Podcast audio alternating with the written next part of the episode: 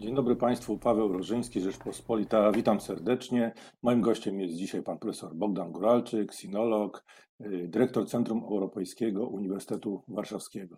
Witam pana serdecznie, panie profesorze. Dzień dobry, witam. Zaczęły się, zaczęły się obrady mm, chińskiego parlamentu, mają potrwać do końca tygodnia i dlaczego, panie profesorze, tak naprawdę świat wstrzymał oddech i dlaczego to takie ważne z gospodarczego punktu widzenia? No bo przede wszystkim chodzi o drugą e, największą gospodarkę świata, która najwyraźniej znajduje się na zakręcie. E, ponadto mamy tego roku 2020 jeszcze niespełna połowę, a już się w Chinach zdarzyło co najmniej trzy rzeczy niesłychane e, i w ogóle nieprzewidywane. Pierwsza taka, że te obrady, które rozpoczęły się 22 maja są przełożone z marca.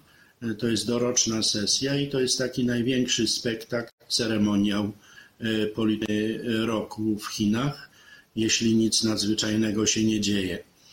Jeśli ten e, przełożony spektakl trwa, to znaczy, że w Chinach zakończył się pierwszy etap walki z koronawirusem. Tak to należy.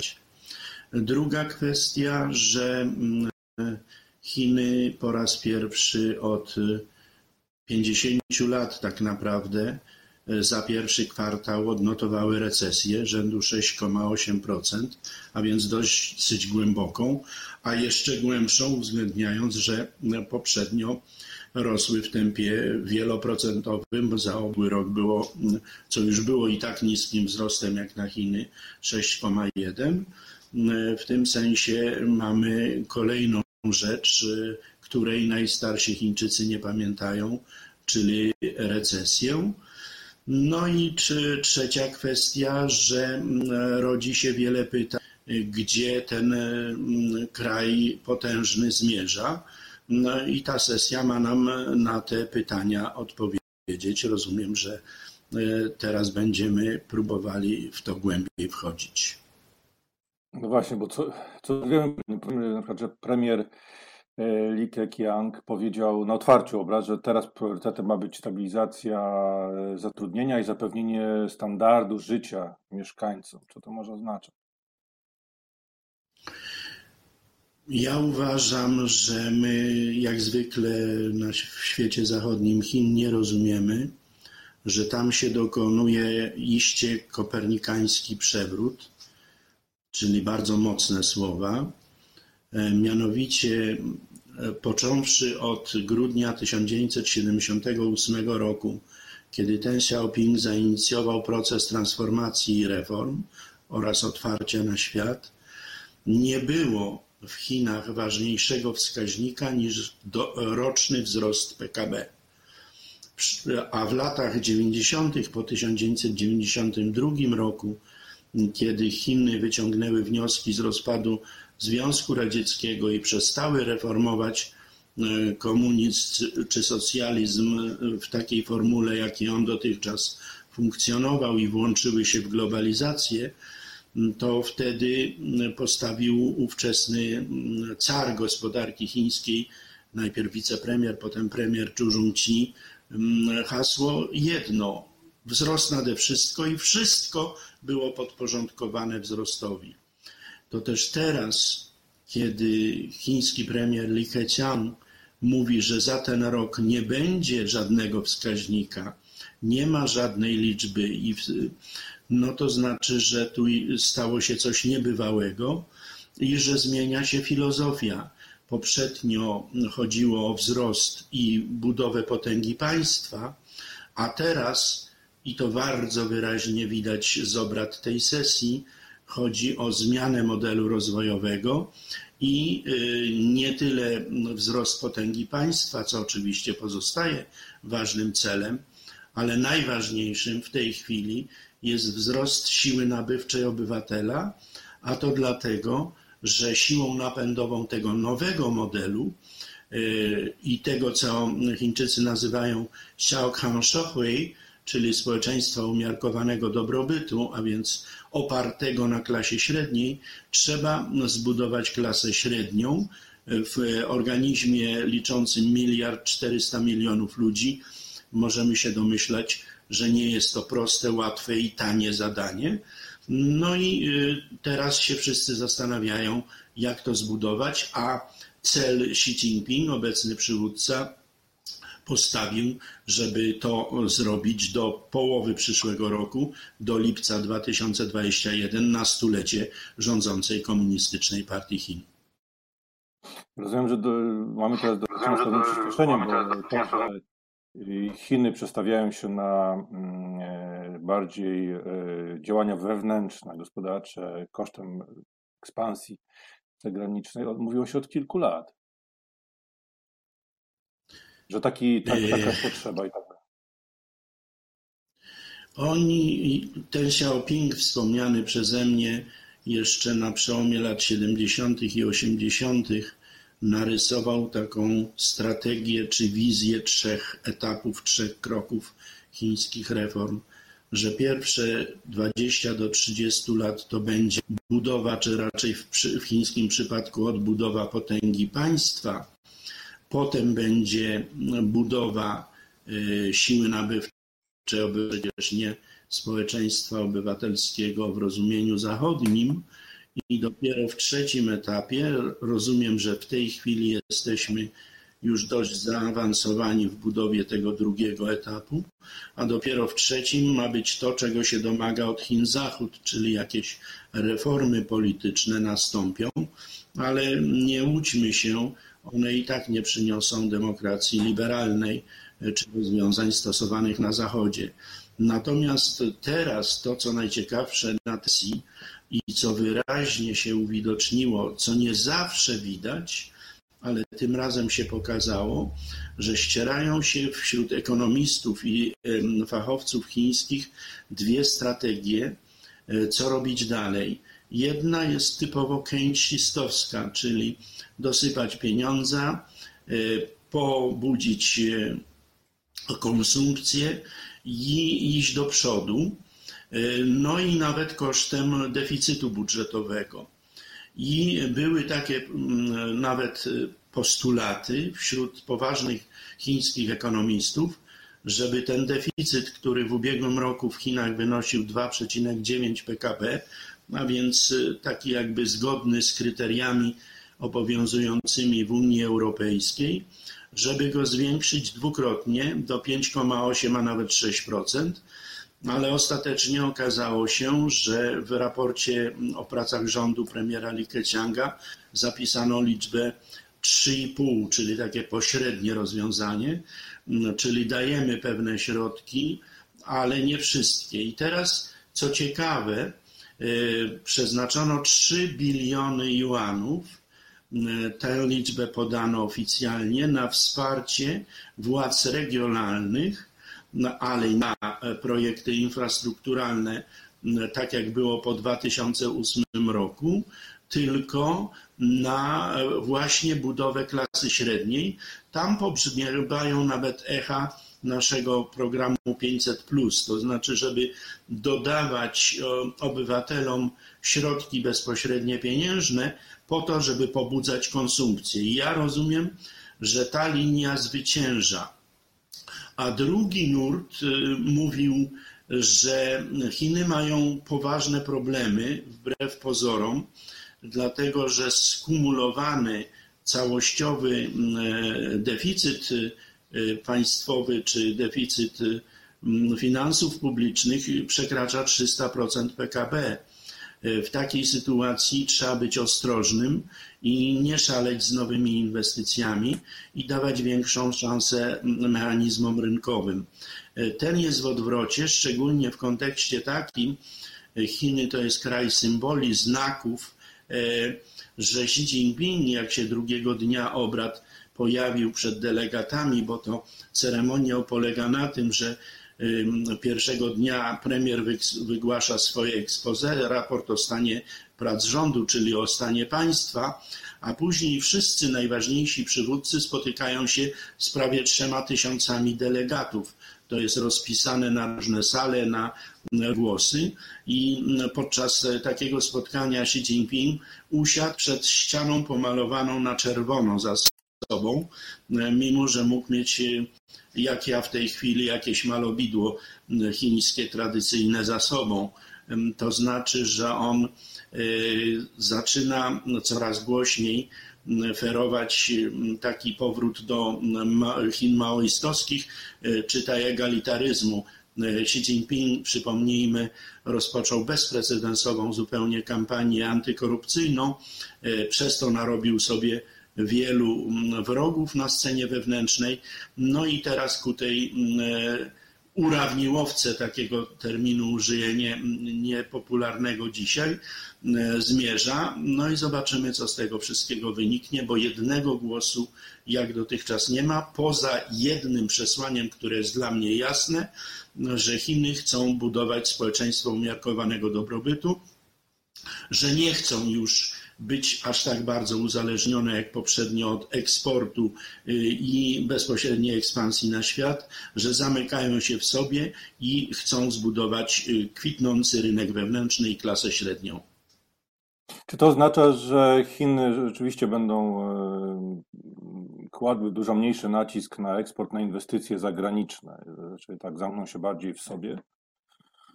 Czy to, czy to oznaczać może kres takiej wielkiej ekspansji gospodarczej Chin na zewnątrz? Wielkiej ekspansji prawdopodobnie tak, dlatego że złamią się łańcuchy dostaw i to, co się dzieje w stosunkach chińsko-amerykańskich, a nawet z Unią Europejską już jednoznacznie na to wskazuje, że ta pandemia przyniesie jednak dosyć głębokie zmiany. Natomiast Chiny nie chcą i nie mogą się zamknąć bo są uzależnione od świata zewnętrznego. One są największym beneficjentem procesów globalizacyjnych, co tak bardzo dokucza Amerykanom. Dlaczego są tacy źli na Chińczyków, że to, e, te procesy wykorzystali. E, natomiast dla Chin będzie trudniejszy okres, to nie ma żadnych wątpliwości, bo wiele kapitału z Chin wyniesie. No i jeszcze wybuchła na tej sesji OZPL przecież nie nowa, bo demonstracje trwają od czerwca ubiegłego roku, sytuacja w Hongkongu, e, co niewątpliwie zaostrzy i tak już nie najlepszy wizerunek Chin na arenie zewnętrznej. E, więc one będą próbowały forsować co się da, tym bardziej, że są od 2015 roku eksporterem kapitałów. Ale ja przewiduję, a nawet jestem pewien, że niewątpliwie ograniczą ten rozbuchany wielki plan y, dwóch jedwabnych szlaków, y, tę inicjatywę no pasa i szlaku. No właśnie, bo, bo y, okazało się, że wiele było inwestycji nietrafionych, wielu jest niezadowolonych, bo zamiast forsowanej przez Pekin koncepcji win-win, że obydwie strony wygrywają, bardzo często było 2-0 dla Chin, czyli podwójne zwycięstwo Chińczyków. No i w tym sensie trzeba tu dokonać daleko idących korekt. E, poza tym będą mieli kłopot, e, to pewne, e, z Hongkongiem, a w ślad za tym idzie Tajwan, no, który rozpoczyna się znowu geostrategiczna rozgrywka i już ją widać i czuć. Część kapitałów z Hongkongu już ucieka do Tajwanu. Pytanie jest, co, co się, jak się stosunki mm, chińsko-amerykańskie, ale wczoraj dosłownie w ramach tych obrad y, było, mm, była konferencja prasowa, godzinę 40 minut trwała chińskiego ministra spraw zagranicznych Wang Yi, y, który wprost przyznał, że jesteśmy na progu zimnej wojny w stosunkach chińsko-amerykańskich. No a jeśli walczą ze sobą dwa wielkie słonie, no to my wszyscy trochę ucierpimy, jeśli y, słowo trochę jest tu adekwatne. Ale panie profesorze, czy y, Chin, Chin nie, nie, nie kusi taka, taka możliwość, ponieważ u nich ta epidemia y, no, została może nie całkowicie zwalczona, ale jednak w dużej części jednak ten przemysł już działa, te łańcuchy się odbudowały wewnątrz, tak? Wykorzystać słabość świata zachodniego, Europy Zachodniej czy Stanów Zjednoczonych, które są powalone w tej chwili. Pandemią tak naprawdę, żeby jakby wzmocnić jeszcze bardziej swoją pozycję i, i eksport tych swoich tanich produktów. W sytuacji kryzysu zawsze tanie produkty się łatwiej przebijają chociażby. Stany Zjednoczone są powalone imią i stylem rządów prezydenta, to nie da się ukryć i Chińczycy tak to widzą, natomiast oni jednak są skupieni na sobie, bo zmiana modelu rozwojowego w tak ogromnym organizmie to jest niezwykle kosztowny, niezwykle skomplikowany zabieg. I co więcej, na tej sesji wyraźnie widać, że oprócz tego celu nadrzędnego, że już nie wzrost gospodarczy nade wszystko, tylko mm, siła nabywcza obywatela, żeby on się wewnątrz społeczeństwa dobrze czuł, to jest zabieg kosztowny, długotrwały, a oprócz tego mm, wskazano, i to też wyraźnie przebija z tych obrad, mm, drugi cel, że Chiny chcą być społeczeństwem innowacyjnym e, docelowo do 2035 roku, że nie są to czcze obietnice czy jakieś e, e, chcieństwo, no to my nawet w Polsce wiemy coś o Huawei, o 5G, a sztuczna inteligencja, gdzie jest tylko w świecie dwóch graczy, Stany Zjednoczone i Chiny, okazała się w Chinach być niezwykle skuteczna w zwalczaniu koronawirusa. W tym sensie Chiny chcą być społeczeństwem innowacyjnym, a jeśli tak, to muszą przejść najtrudniejszy egzamin, przed jakim jeszcze stoją. Jak przejść z ilości do jakości. I to jest największe zadanie i wyzwanie, więc już nie ten tani towar, ten chłam przysłowiowy chiński, który jeszcześmy, jak rozumiem, odkryli teraz przy okazji nie do końca udanej, bo to była próba zamienienia, pan, pan pamięta, Państwo może pamiętają, kiedyś Chiny miały tak zwaną e, e, dyplomację ping-pongową, a teraz próbowały używać dyplomacji maseczkowej, no i nie do końca ze względu na jakość tego sprzętu i tych maseczek się to udało. Ale czy, y, czy stać Chiny na tak poważną transformację i tak szybką, jak pan, y, jak pan wspomniał? Y, właściwie jaka jest siła gospodarcza Chin? I czy pod tą fasadą piękną, no może troszkę nad, nadwyrężoną jednak teraz, no nie kryją się poważne, poważne problemy? Bardzo poważne, które mogą Poważne być, problemy się kryją i już o nich wspomniałem w postaci tego długu publicznego i rosnącego deficytu budżetowego.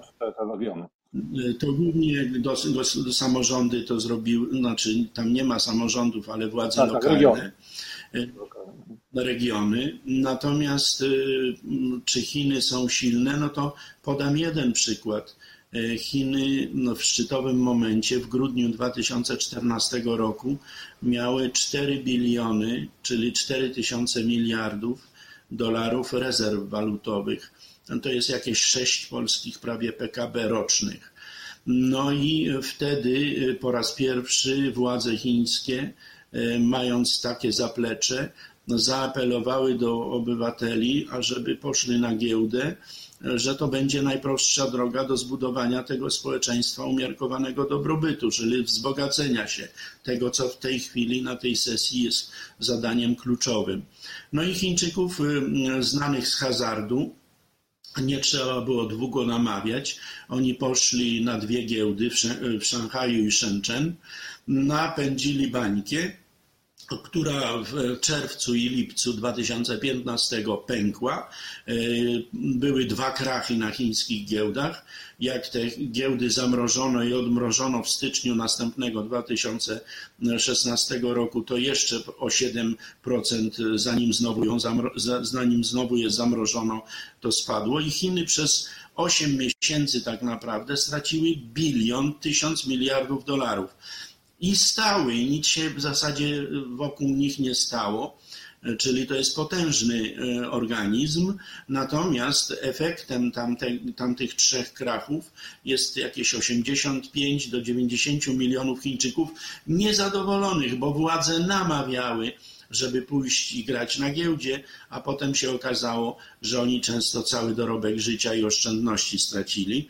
I od tamtej pory środki na bezpiekę są większe niż na armię, a co ciekawe, po raz pierwszy od 25 lat na tej sesji y, no, budżet na armię zmniejszono z 7,5 planowanych na 6,6% PKB. To jest nadal dużo, to jest nadal druga armia świata y, po amerykańskiej, ale to jest jednak y, niewiele więcej niż jedna trzecia wydatków amerykańskich na te cele. Dziękuję panu bardzo za rozmowę, panie profesorze. Moim gościem był pan profesor Bogdan Guralczyk, sinolog, dyrektor Centrum Europejskiego y, Uniwersytetu Warszawskiego. Dziękuję bardzo. Dziękuję bardzo.